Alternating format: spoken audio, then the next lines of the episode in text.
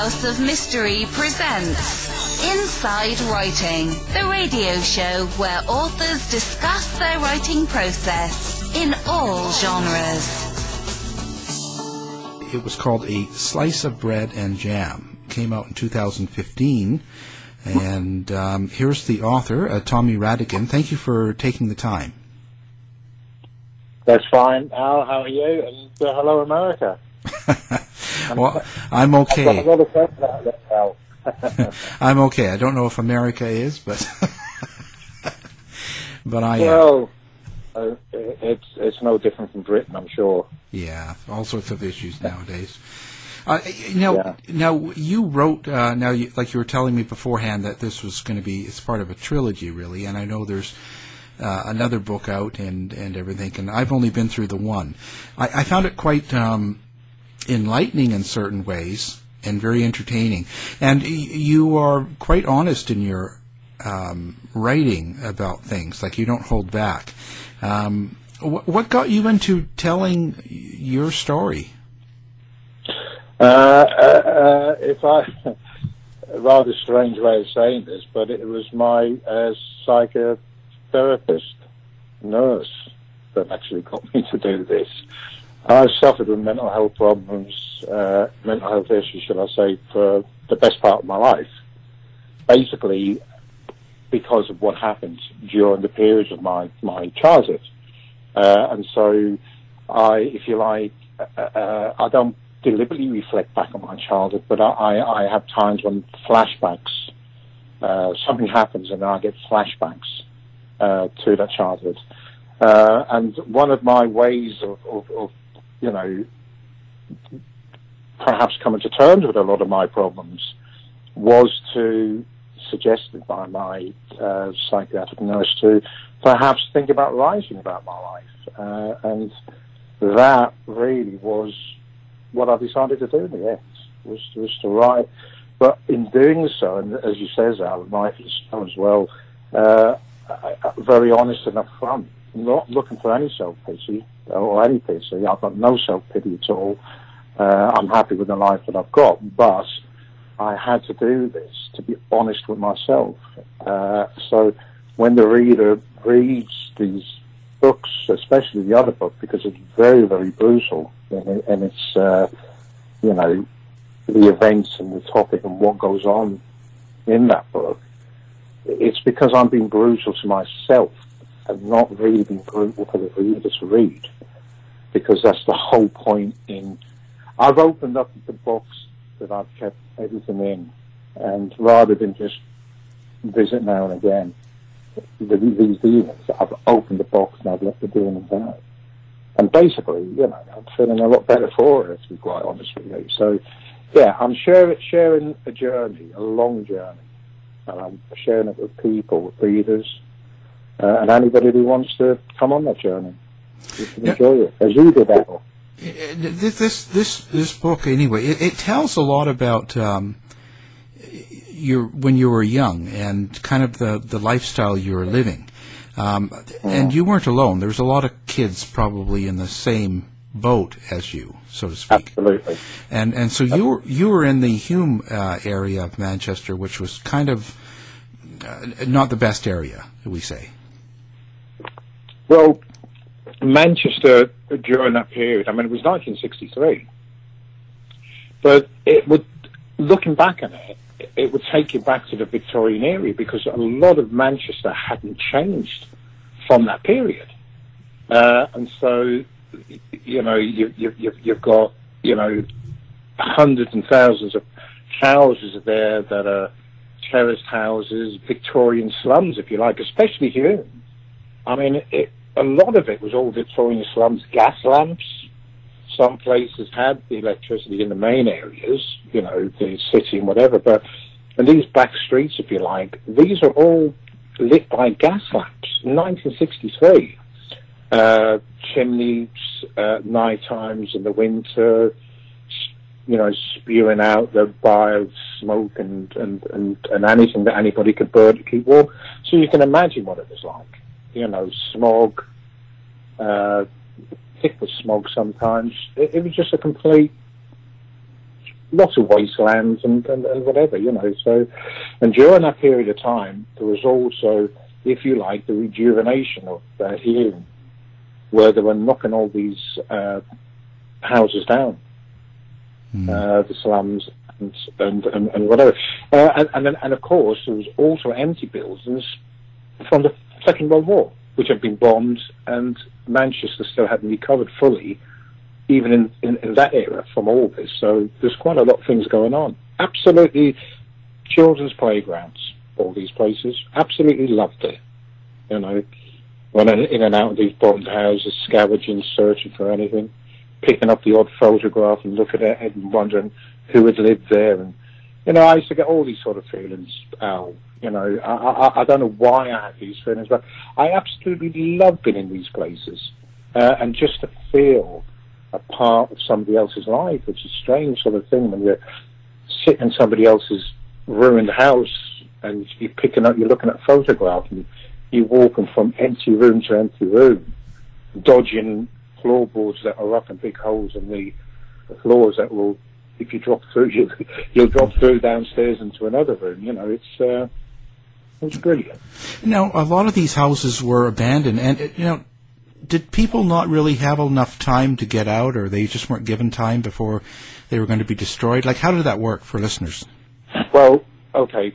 Basically, what would happen is that the houses anyway were just left to to, to, to you made the best out of them what you could. Uh, these were damp slums. Uh, ours had no. Uh, the only place that they had electricity was down in the back room. The rest of it was all gas uh, and we couldn't afford gas. My parents couldn't afford gas because they had to go for their drinks. So we was basically in darkness most of the time. Uh, in the kitchen, you would have one sink, one cold tap. There was no hot water. There were no bathrooms, and you had an outside toilet. Now there was 15 of us all together in that house. Can you imagine us queuing up to go to the toilet oh. outside, especially in the winter? Yeah. Especially in the winter, Al, it was absolutely horrendous. So it was go where you can. you know, I'm, I'm a kid. but yeah, so that's basically what it was like. And, and, and then people would be, be, be issued with, with notices that they had to leave. And these notices were given a week or so to, to collect their belongings or, or whatever. Uh, it's all there in the book. You know, it, it yeah. explains everything in the book, and I'm sure that you know, when you were listening to it, you were there and, and, and seeing what was going on. And, you know, that's, it's, it, you know, it's there. Uh, and then people are out. Sometimes it would take a year before you cleared the whole street. In our street, I think there was only about five houses that were actually occupied, perhaps six houses that were occupied. The rest were empty. Uh, and then once everybody, yeah, once everybody, we loved it because we can go and smash the windows. Yeah. You know, something for all the children to be able to, to, to move to these places. And then once they were out, once everybody was out, in comes the ball and chain. I don't know if you, you, you, you know, the people in America know uh, the expression the ball and chain because that's what it was. It was a huge, uh, uh, uh, solid metal ball weighing tons on a chain and they just swing it straight at the buildings mm. and that was it. You know, everything down. Yeah. How uh, in an area like that, how was it policed? Uh, that's one thing I'm I'm not sure about. Like, were there a lot of police, or did they sort of ignore it? But the the, the police were there. Uh, you saw, you know, plenty of police on the beats uh, in the main uh, streets, if you like. Mm-hmm. I very rarely saw a police officer unless he came to my house to, to, to, to arrest my father or drag him drag him out because he's, you know, mm. assaulted somebody and get hold of him. But besides that, you know, I mean, we saw the police quite often. I mean, I saw the police. Uh, I've been to the police station about 187 times, I think, on the last count. a magistrate apparently says because that's the amount of times I suppose arrested, if you like. Uh, it was for grand larceny, which sounds absolutely horrendous. But a grand larceny was either stealing sweets from a shop or stealing bicycles, which we normally did, just to get around. Wow. You know, so yeah, the police were there, but I wouldn't say the police were there. You know, they, they were in the hot spots. Right. You know, And and I'm surprised your your father seemed to be in the same sort of lifestyle, and in fact, he used you on certain things, like when you pretended to be that lady's grandson and stuff. Um, yeah. I mean, so so you you were in a way kind of brought up with that that lifestyle. Do do what you have to s- to thrive. Uh, well, well it, I, I, that mentality, mentality, should I say, wasn't in my head, in the sense that I just did what I was told to do. It, for me, I didn't think I was doing anything wrong because I didn't have to stop and think, is this right or wrong? It was, it was life. That's the way I was brought up.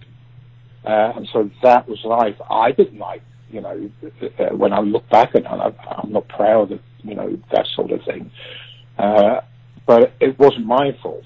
I, I just did what I was told to do. Um, and I stole food to help my family. I begged for money on the streets to help my family. You know, everything I done was to help my family. It wasn't to help me. Uh, and, and of course, a lot of the money we collected to help my mother and father to get drunk.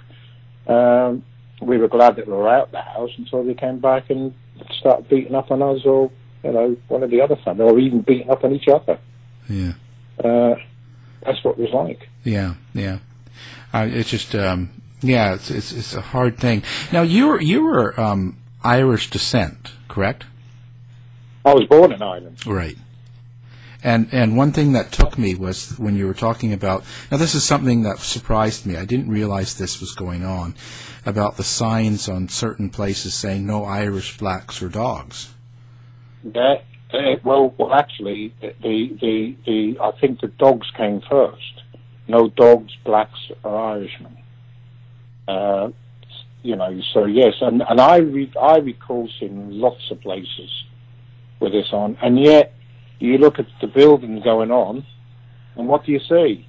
You see uh, uh, black people on the building sites. You see Irish people on the building sites. As far as I see it, the Irish and the blacks built Manchester, or rebuilt Manchester, should I say? You know, and yet, and yet, we're not allowed to to even. There weren't even allowed, or there was no vacancies to put these these, these people up. Yeah. Scandalous, really. Yeah, that's uh, you know I, I, I had no idea that that was that that go, that went on. I think that's a surprise and something we learn uh, over here. We had no idea. Um, Yeah. and Yeah, they- now, when did they stop doing that? Like, when did they change that? I, I, well, I'm, I'm, I'm, I'm not too sure actually, because you know, I mean, my father didn't care whether he was in, welcome anywhere anyway. He'd let himself in, and he'd soon know if he found out he wasn't welcome because, you know, he'd be thrown straight out. But you know, I, I'm not sure. I, I should think perhaps the, the, the come towards the perhaps 1978, 80s. But I, I know that all this stems back, way back into the 20s, 30s, 40s. You know, my father was an MP in the military police during the Second World War. He served out in India, and so he did.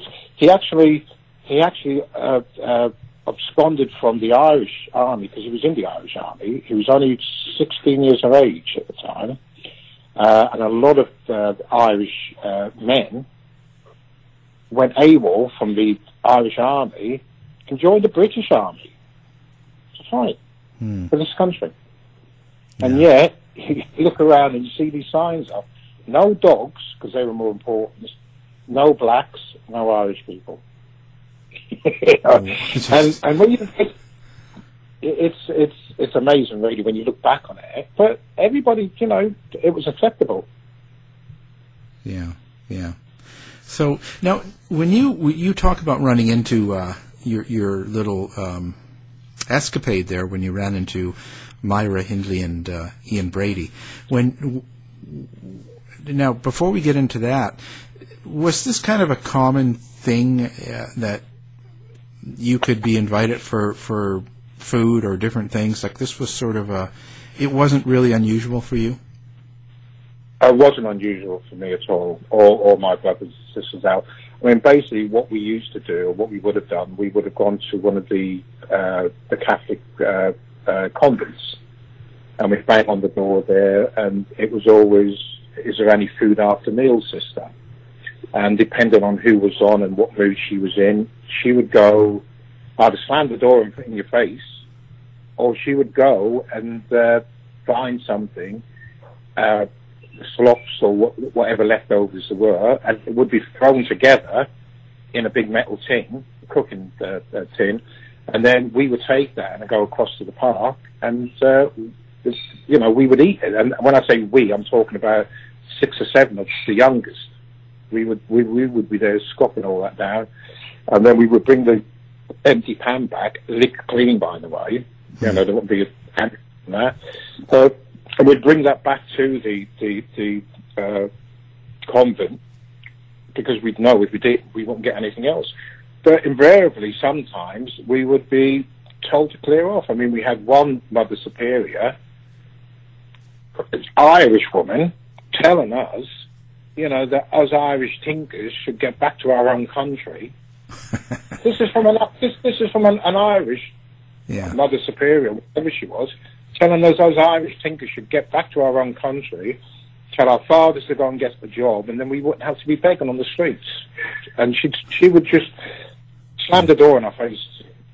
But yes, invariably, we, we this is what we done. We we, we, we had to beg up the streets, uh, and now and again we would knock on somebody's door and ask for a drink of water, uh, and you would always get somebody who'd say, "Look, come in, you know, and and and, and have some biscuits or you know whatever." And sometimes people would would put beans and toast for us, and you know any anything just to give us something to eat. I mean, there was really really so many kind people out there, and and and, and luckily there were because that's how we survived out. You know, because of Yeah. the people. I was going to. Uh, so, so it, when you met uh, Hindley, like she um, kind of um, invited you back, and you guys uh, ended up going back to, to their place. Now you you ended up leaving, um, kind of scared. I'm just Yeah. wondering now. Did you ever have that other any other people or that kind of experience with others that had invited you? Uh, no, not really. I mean, the only other experience, a bit of a weird experience we had was was myself, Martin, my brother, and my sister Nancy.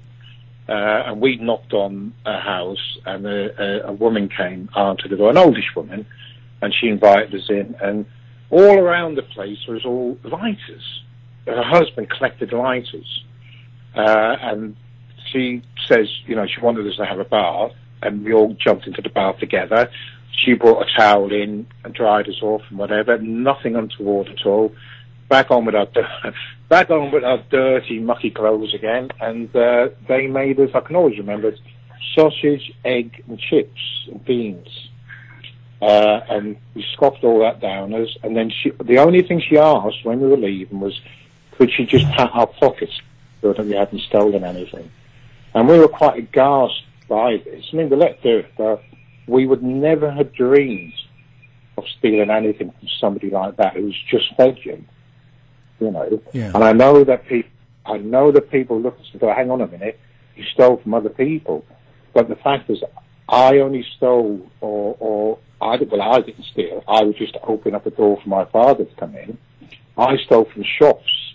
I stole from big supermarkets. Who, who, these people could afford to, to, to lose a bit of food because half the time they would throw the food out the back anyway.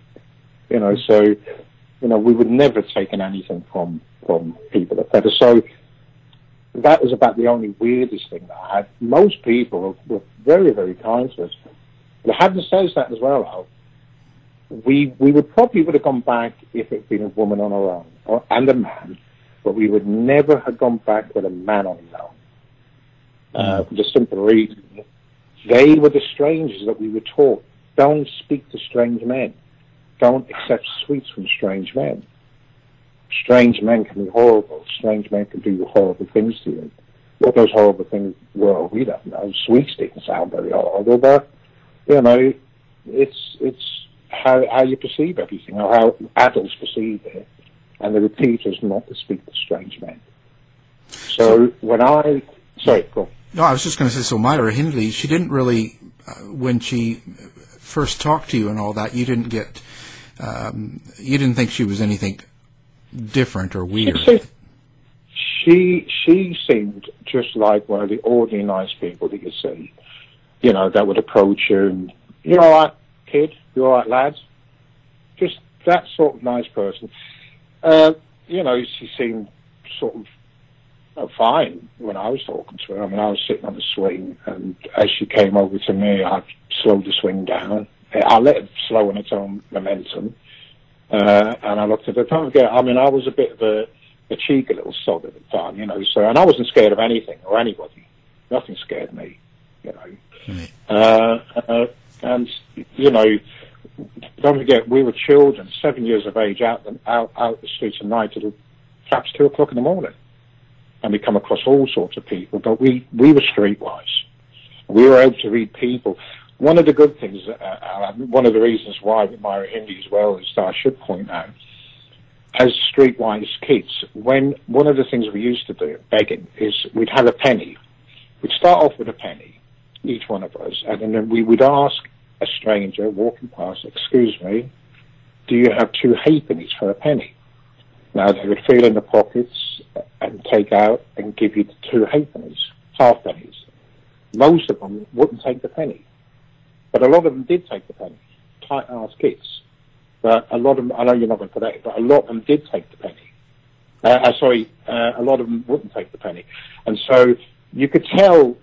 You, you learn over a certain amount of time by looking at people's eyes whether they're going to walk past you, whether they're going to give you a clip around the ear and tell you to F off, or whether they're going to stop and do the change, and whether they're going to not take it. You just knew. Uh, and so with Myra Hindley, her eyes, she just she just looked like an ordinary, everyday young lady, if you like, uh, that was interested in me. And she came over and she had it there, and I didn't find anything untoward about her she's quite shy, actually, quite coy. One one thing um, um, that's uh, conf- probably confusing for um, Americans and Canadians would be when you guys um, were walking back to her place. She wanted you to um, walk separately and kind of pretend you didn't know each other. Why would that be? Well, this is well, I can only gather now. I mean, at the time, for me, it was I could see her point because we were always warned not to be with strangers. Uh, and I can remember when Myra Hindley was talking to me and she asked me, uh, was I hungry? And she basically answered the question for me. I didn't even say yes. You know, she she said, you look hungry. Uh, and that's when I said, yeah. Because she asked the question and answered it herself, you know, yeah. uh, or answered it for me. Uh, and then I went to hold her hand she held the the, the, the uh, metal chain in the swing. I went. I got off the swing. I went, lifted my hand up to hold her hand, and she sort of pushed her hands into her pockets uh, and started to walk away. And she says to me, "Well, don't walk with us. Follow, follow me, because you mustn't be seen. You mustn't let other people see see you because you'll get into trouble." Uh, and I just took that is that if I'm seen with a stranger, I'm in for it. Because it's what? That's what I've always been told. And so that's how she got to follow her. She walked about, I don't know, six or seven yards, perhaps ten yards away from me, and then she just looked over her shoulder and says, come on. And so I followed her. Hmm. That's, it's, it's kind of, um, it, it, you were lucky you changed your mind when you got there. Um, what I, I just uh, so when you get into the house, what was your feeling of, of Ian Brady himself? Well, prior to that, Ian Brady disappeared because as I was walking and following Myra Hindley, Ian Brady then I mean I didn't know the names by the way, so I mean which you know at, at that moment in time, but Ian Brady he started following behind, and he he was about 15 yards behind or something like that. And that pace, that gap between all of us was kept. Hindley would look around now and again to make sure that I was in sight. And then at one stage uh, in the book, he disappears. Uh, Brady. I don't mean by magic either. He just he wasn't there anymore, so he's obviously taken a, a completely different route. Uh, that didn't mean anything to me because he could have gone into that pub that we just walked past or whatever. But once we got to the house, and she called me from the alleyway because we walked down uh, uh, uh some alleyways and some uh, uh, alleys, if you like, or alleyways. Some are just small crossover alleyways where you cross from one street into the next street. And then some alleyways follow all the way down that road. Some are long, some are quite wide and short, which are the ones that cross over the street. So we'd actually gone down an alleyway from one street into where they lived. And she was at the door as I got to the end of that short alleyway, and I was watching her, and she opened the door and beckoned me to come on. And as I got to the door, Brady just suddenly appeared. He was so he must have been in that area. Perhaps he just walked from around the corner, but he was there, uh, hand on my shoulder, no push, no nothing, just a gentle guide, guiding me in, and I followed Hindley in. Uh, and I looked up into Brady's eyes as we as he closed the door, uh, and he just looked at me. He wasn't smiling. He wasn't doing anything really. He just seemed like a an ordinary person. I didn't really take much notice of him, and followed her into the back room, where he disappeared into the kitchen. He took his coat off and went into the kitchen. I mean, basically, we're, we're, we we were inside the the the house. Uh, I'm in the living room, and it is a bit of a dump, actually, to be quite honest. I was surprised of how old it looks, considering they were quite a young couple. Quite smartly dressed as well. Uh, so I was a bit surprised. I was looking around the place. I mean, it was a lot better than the place that we lived in. I mean, I must admit, and had quite a lot of interesting things in there. But uh, she took her clothes, uh, took her clothes off, took her clothes off, uh, took a scarf and whatever. It, it was a black scarf, and, and this is one of the things that have always got to me. She she had this long, very long black scarf, very thin. Uh, it could have been silk, black scarf, uh, and she folded that once and then twice, and then put that over the back of the chair. And she went into the kitchen, and there was a bit of chatting going on in there. I couldn't understand what they were saying because it was quite mumbles.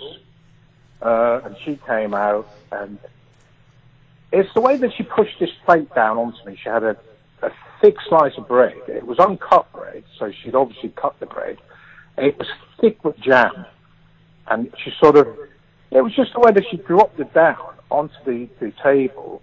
Hurry up and get that down, yeah. And that's when I looked up at her because it was just that. And I looked up at her and I saw a complete different change in her eyes. Just completely different. I, I don't know what it was, but there was just a completely different change in her eyes, her looks. I don't know whether it was nerves. I just don't know, but it was completely different. And although it didn't worry me too much, the, the thing that did worry me, me the most, or the thing that got me the most, was I looked down at the bread and jam, and for the life of me, I looked and saw that there was no margarine on the bread. It was just the bread and jam.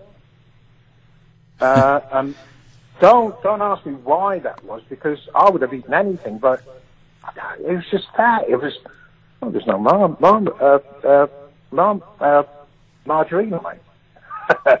uh, and and I don't know, just things were happening then. Things just didn't seem right. She seemed a bit, I don't know, nervous. I mean, remember she sort of put one hand down on, on onto her other hand, uh, like holding it, and walked away from me. Uh, she came back, I remember, with a, a glass, a tumbler full of uh, sherry. Now, why did I know it was sherry? I could smell it. It stunk. Uh, and she put it down at the side. She'd gone upstairs. I heard her go up the stairs, and then she came back down within about two minutes. Picked the sherry back up again and asked me what was wrong, and I asked if I could have a glass of water. And she went into the kitchen. Now, the sherry, the reason, what what was starting to put me off now is I, I my parents drank sherry, and it was cheap stuff, and it, you could smell it. And they got drunk on it, and we got beat on it. You know, it was. Hmm. This is the thing that always started them off before they went out. So, I'm not very comfortable with with drinks being around me and that smell. And then I heard a conversation going on. Again, I can't understand anything. I'm not even trying to really listen. But I heard him shout, fucking wait. Oh my. Wait. Hmm. That's what, that you snap at her. Oh my. Wait. Yeah. Uh, and straight away, that is my mother. That is my father. Drink, arguing. I'm going to get hurt. I've got to get out of here. I need to go. And that's the reason why. The window was right next to me. And that's the reason why I went for the window and not the door, just straight for the window. As I, as I, uh, the, the, the thing that frightened me uh, uh, the most, as I opened the window, it was stuck. It opened to about three or four inches and stuck. Uh, and the first thing I'm thinking is it's the same as what my father had done to our windows. He put wooden blocks on the sash windows so you can only open up to a certain height so nobody can get in. Or perhaps it was to keep us in, I don't know. You know, but nobody could get in. None of us could get out unless we went out the door. But that's what I'm thinking. And I'm just, for the life of me, I feel ill. I'm shaking. I'm terrified. Not because of them, because I can't get out. I'm stuck in here and I want to go. Uh, and I just keep pulling at the window and suddenly the whole lot just shut up. I heard this noise. And what it was, was one of the weights the side of the sash must have got stuck. And it suddenly dropped. And the window shot up. And I just shut out the window. And that's when Myra Hindley grabbed hold of the back of my heel. I heard her shouting, the little sh- Oh my. and she grabbed the back of my heel. Uh, but my momentum just kept me going. I was gone before she could even get a good grip on me. I was over that wall, and like a ferret, I was gone. You know. Uh, did did they change, chase you much down the road, or Well, I don't know what happens. Uh, I, I I remember being so scared. I I I didn't run down the road actually. I I I ran through. I squeezed through an old uh, uh, it was an old like Victorian fencing, uh, and there was wasteland on the other side of this alleyway. So I squeezed through that and just carried on running. And then I came back uh, a couple of roads away through through quite a big gap. Uh, I could hear some people coming along, and so I ran in between two houses where there was a, an empty house that had just been knocked down. Uh, there was a pile of uh, debris there, and there was also a, uh, a green door, the outside toilet door. And I just crawled in and hid on, up underneath that. And somebody came across there. I could hear some footsteps coming across there. Uh, uh, and I saw a pair of shoes standing right next to where I was up underneath. Uh, and then somebody started peeing. Uh, some of it did splash on me. And I can remember them dropping a cigarette and they were weeing on that, peeing on that. Uh, and then the feet went. Uh, I waited for, I don't know, 20 minutes, 30 minutes. And then I was up, gone. And I carried on begging uh, on the streets.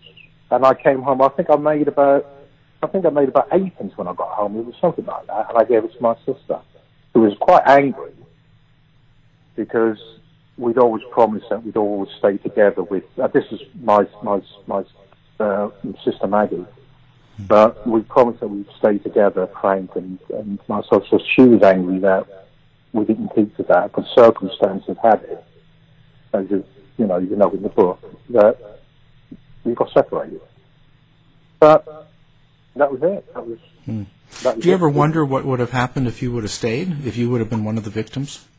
I, I certainly know what would have happened. Uh, not, not, not physically. I don't know whether I would have been tortured or sexually abused, uh, but I think that's what would have happened. But I know that day when I followed Myra Hindley to her home, I was actually following her to my own death.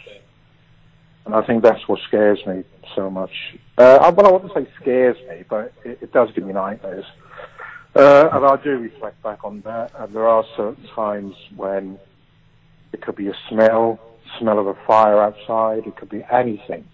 It's just a certain thing. Uh, and and I, so it just takes me back. I just I just go back to it, and it's quite scary, you know, to think these things. Uh, and yeah, it is really really frightening. You know, to, especially you know when I've read and, and I understand what happens to these other uh, mm. children. I mean, I am friends with uh, Terry West. Uh, it was his sister that was uh, one of the victims, and also uh, Terry Kilbride, which John, because it was mm. John Kilbride. John Kilbride was taken a week after I actually got away uh, from these people in November, and so that's. Sometimes, you know, I feel guilty. You know, I feel, God, you know, you know, would he have died if I, if I, would he have been killed if I had been killed? Would that satisfy me for that moment in time? I, I just, I just don't know. But it's a horrible situation to have to go through in your own head and think of this because there has been quite a lot of guilt there, you know, because of uh, John Kilbride. Uh, I'm told by many people, and I'm sure they're right. You know, look, it happened, and that, that's that's how it's happened you, you, survive. Mm. But yeah, you know. Yeah. Did uh, did did you ever try to make contact with either one of them before they died in prison? Oh yes, uh, I I I I was talking to some friends of mine here. Uh, we were having a Christmas party, and one of my friends is, uh, was a junior lawyer at the time. Uh, a journalist, sorry. There was a, that was the other one who was the lawyer. And we were chatting about things, and they were coming out with stories. Every year we tell jokes and tell each other stories and, and whatever. Uh, and I came out, it was my turn to tell a story. Normally I'll tell a, a joke, an Irish joke or whatever. And I decided this time that I'd tell them about my meeting with uh, encounter with my Helen Brady because this was the part now that I'm starting, going to start writing the books and, and whatever. And so I just wanted to see what the reaction was. And so I told them the story, uh, going into a bit more detail on what I have to you, but it's there in the book. Uh, anyway, by the way, the book's called 1963, A Slice of Bread and Jam, Al, not A Slice of Bread and Jam. you were nearly there, but yeah. Uh, but, you know, and, and obviously the slice of bread and jam is that bread and jam that was put down on the table for me. Uh, but we were talking and I told them the story and then I finished. And you could have heard a pin drop. And they were waiting for the pun. They were waiting for the one-liner. And nothing came. And then there was like, what, what, are you being serious about this? And I said, yeah, I've been serious about it. And, and of course, then we started discussing my life and God, what led up to this, blah, blah, blah, blah, etc., etc. Uh, and then this journalist turned around to me and said, you also lied to him. Tell him. Tell him you're still alive tell him that you know what you've done. Uh, and I said, it's stupid. You, you won't get an answer from him. He said, well, probably not. But I did anyway. I, a few weeks later, I wrote a letter to him. That was in 2000. And within a matter of a week, I had a letter come back to me. Uh, I don't know whether it went to the wrong address, but it was an old man that brought it. And he says, oh, he uh, there's a letter here for you. Uh, and I took it from him, and I think he lived across one of the other streets. And uh, I opened it, and I was gobsmacked. It had been sellotaped at the back, and there was a long slip on there uh, informing me that the letter had been opened by the hospital. Uh, it was signed by Ian Brady, the, the, the actual uh, back of the envelope where the sellotape was. So perhaps he'd done that so that I would know if it's been opened or not, but it was opened. Uh, and Ian Brady just says, Dear Mr. And I, I remember letter off by heart, I don't even get it out the drawer. uh, you are very much mistaken in your belief that you had an encounter with me. There are lots of people, or there are a number of people who uh, think the same thing. But then, that's the end of that bit, he goes on to complain about Myra Hindley and about her saying this and, and whatever the thing is that she says, but you know, the people will find out what she is really all about. But the curious thing that he says is, in all the places that we've travelled to and the people that we've met, not one of them had noticed, or if he did, not cared to mention, that we were ordinary people and not dripping blood. And that really shook me. It shook me to the core.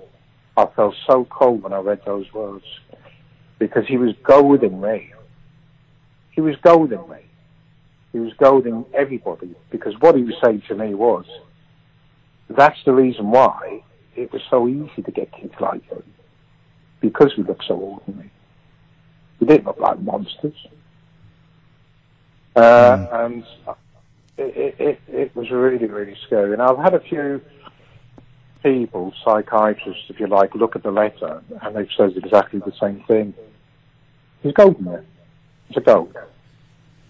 And that's mm. what he's saying. You know. Yeah, just amazing. Um, so now you've um, have you written all three books now, or is there just two out right now? No, no. i I've, I've written the second book. This, the, the, the, first book is called uh, 1963: A Slice of Bread Jam. That dealt with my life at seven years of age, right up to the age of nine. At nine years of age, I was put into care. My parents had cleared off. We didn't see them. They never came back to us, and there was only me and my brother Martin left. We were left at that house all on our own, trying to survive on our own. Me at seven, him at eight. And so we gave ourselves up to the police. Uh, and we got a nice meal out of it as well. Uh, and they then, we were put into the care of the uh, local authorities, which was the Manchester uh, uh, authorities. Uh, and we were separated uh, we were apparently told that we were not good for each other. He went into one home, and I went to an approved school called St. Vincent's Approved School, which was run by a Catholic charity, nuns. Prior to that, it used to be a lunatic asylum. And believe me, Al, I think the nuns were the lunatics that were still there from that era because they were just absolutely mad it was it was mass, mass, mass, mass. That's all it was. Religion, religion, religion. Nothing else. And we were knocked around. Uh, I spent, I think, roughly around about three years of being sexually abused by one particular person. Uh, he groomed me, sexually abused me. I fell for it, and I, I went to him, and I did what, what he wanted me to do for him, because that was love. I'd never had my parents put their arms around me and give me any love. But he put his arms around me and gave me love. He gave me more than love. hmm. uh, and that completely, you know, at the time it was going on, that for me, you know, that was acceptable because I needed to be loved. I wanted to be loved. Uh, and he played on that. That's what happened. But we live, we were living in a regime of, of the violence from the staff and then the violence and the sexual countless and sexual abuse from a regime of our own peers. I'm nine years of age, but there's 40 year old kids there as well, just coming into puberty, and they're abusing anybody, all the weak kids get abused. Mm. Uh, and I, I learned to look after myself eventually. You know, I wouldn't let this man abuse me anymore, and I wouldn't let anybody else abuse me anymore. But it took its toll. It took a toll on my, my life, and at the age of 15 years of age, when I was released from there, I'd gone into foster parents, uh, and I took their tablets. I took a massive overdose I lost a complete week of time. I didn't know what had happened. Obviously, they didn't want me there because I was a big risk to them, and they didn't want that. Uh, and so that was my life. I was under the, the, the social services, in and out of other children's homes, and then at 15 years of age, uh, I was basically out in the streets. Although I was still in care, I was out on my own. They found me a flat, found me a little job. I think I was on 50 pence uh, an hour, is four pound a week, or yeah, four pound a week, four four pound a day, sorry. Uh, and I had to survive on that, pay rent, and the social services. I never saw them again. They never gave me any funds or anything like that, and I just went on through life. Uh, I think it was about seven, perhaps eight genuine suicide attempts. Uh, the last one being jumping over a cliff in front of my own son. Uh, ambulance, police, helicopter out looking for me. And, you know, I jumped off an 80 foot cliff out and I slid down on my back. How, how could I slide down cliff on my back? I, I just, I just, I can't fathom it out. And I ended up on a little ledge about two foot, about two foot, about 20 foot off the ground, concrete at the bottom. And all, the only injuries I had, the only injuries was my back. But I'd scratched it coming down on the, on the chalk part of it. Uh, and so I do believe that, you know, I had a guardian angel then, I had a guardian angel at the time of the meet the beat then too.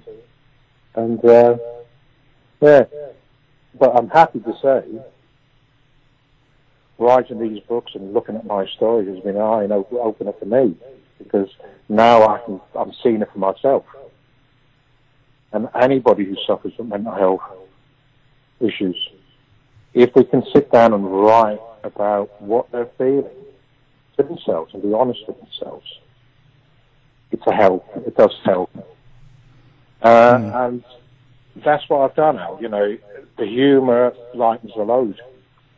You know, on the second book, uh, I've had mental health, uh, people who work in mental health, people, readers who have look, looking after care for children and foster children, contacted me, wrote letters to me, and says, not only, you know, was it a brutal, honest book, and, and funny at the time, that opened their eyes up to how people, children like me, when I was a child, tick.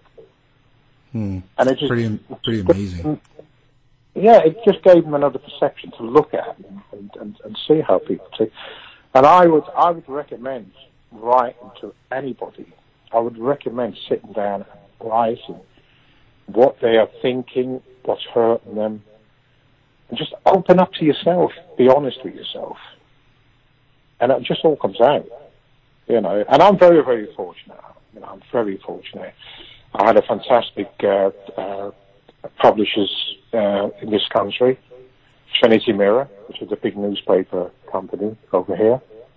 Uh, what we, what I'm hoping for now, and I hope it will be, you know, put this out. I'm hoping for a an American publisher to contact the, the uh, my publishers because we're looking for overseas well, let's hope that um, we've got a publisher listening that wants to do it.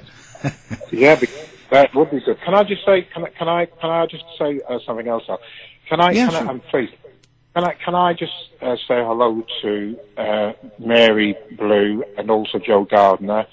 They are, are members of the, the, the, team that work and produce uh, uh, and get uh, together every single year in Minnesota, they put on a concert for the 9-11 first responders and those people that perished. Uh, and they also have one of my songs that we use. Uh, I wrote a song for them. Uh, it's was written and scored for a full orchestra and 60 strong choir, and they perform that every single year. And they're also looking for somebody, a celeb, that will come along and sing the song for them. So all these thousands of people that turn up just to, for one night only, once a year, to remember the first responders of 9-11 and those people that didn't make it out of there. You know, and I think it's a fantastic thing that they do. I think that they're the only people uh, in the uh, any of the states that actually put that on every single year. So if there's, you know, a celeb out there or somebody who knows a celeb who wants to come out, opera, it doesn't matter. They can sing it any way they want, but it's an absolutely beautiful song uh, called Beating Heart. If there's anybody there out, you know, Well, get in touch with get in touch with you, and you can get in touch with me, and I can put it over to Mary, Blue, and uh, Joe out in America. well, let's hope for that one too. And uh, Yeah. uh, again, you know, our guest has been Tommy Rhattigan, and uh, we have the books up online. And uh, thank you for, for taking the time. No, it's a pleasure, and, and, and I wish everybody, you know, good health and get those books, read them, and come on this journey with me. To find out more about our show, guests, or to listen to past shows from our archive, please go to www.houseofmysteryradio.com. Show's over for now. Was it as good for you as it was for me? Well, good night. This has been a production of Something Weird Media. I'll be back.